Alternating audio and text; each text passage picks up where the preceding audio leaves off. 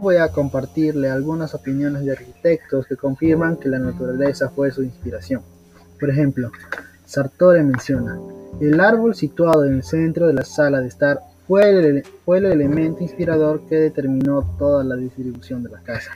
Así, asimismo, Tezuka menciona, estar en la naturaleza nos generó ideas en las cuales las basamos en realizar una guardería llamada el anillo del árbol.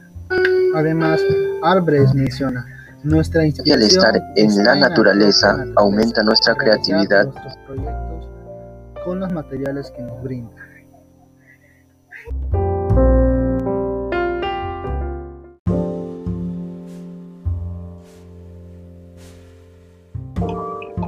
Podemos encontrar la inspiración por medio de la naturaleza y de igual forma podemos incorporar la naturaleza y todo aquello que lo rodea, logrando así una perfecta unión entre nuestro proyecto y la naturaleza.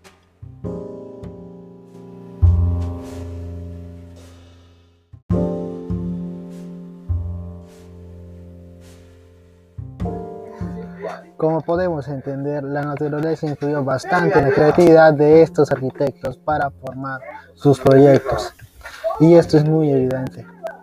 Esto demuestra que la naturaleza es muy importante en la vida del ser humano.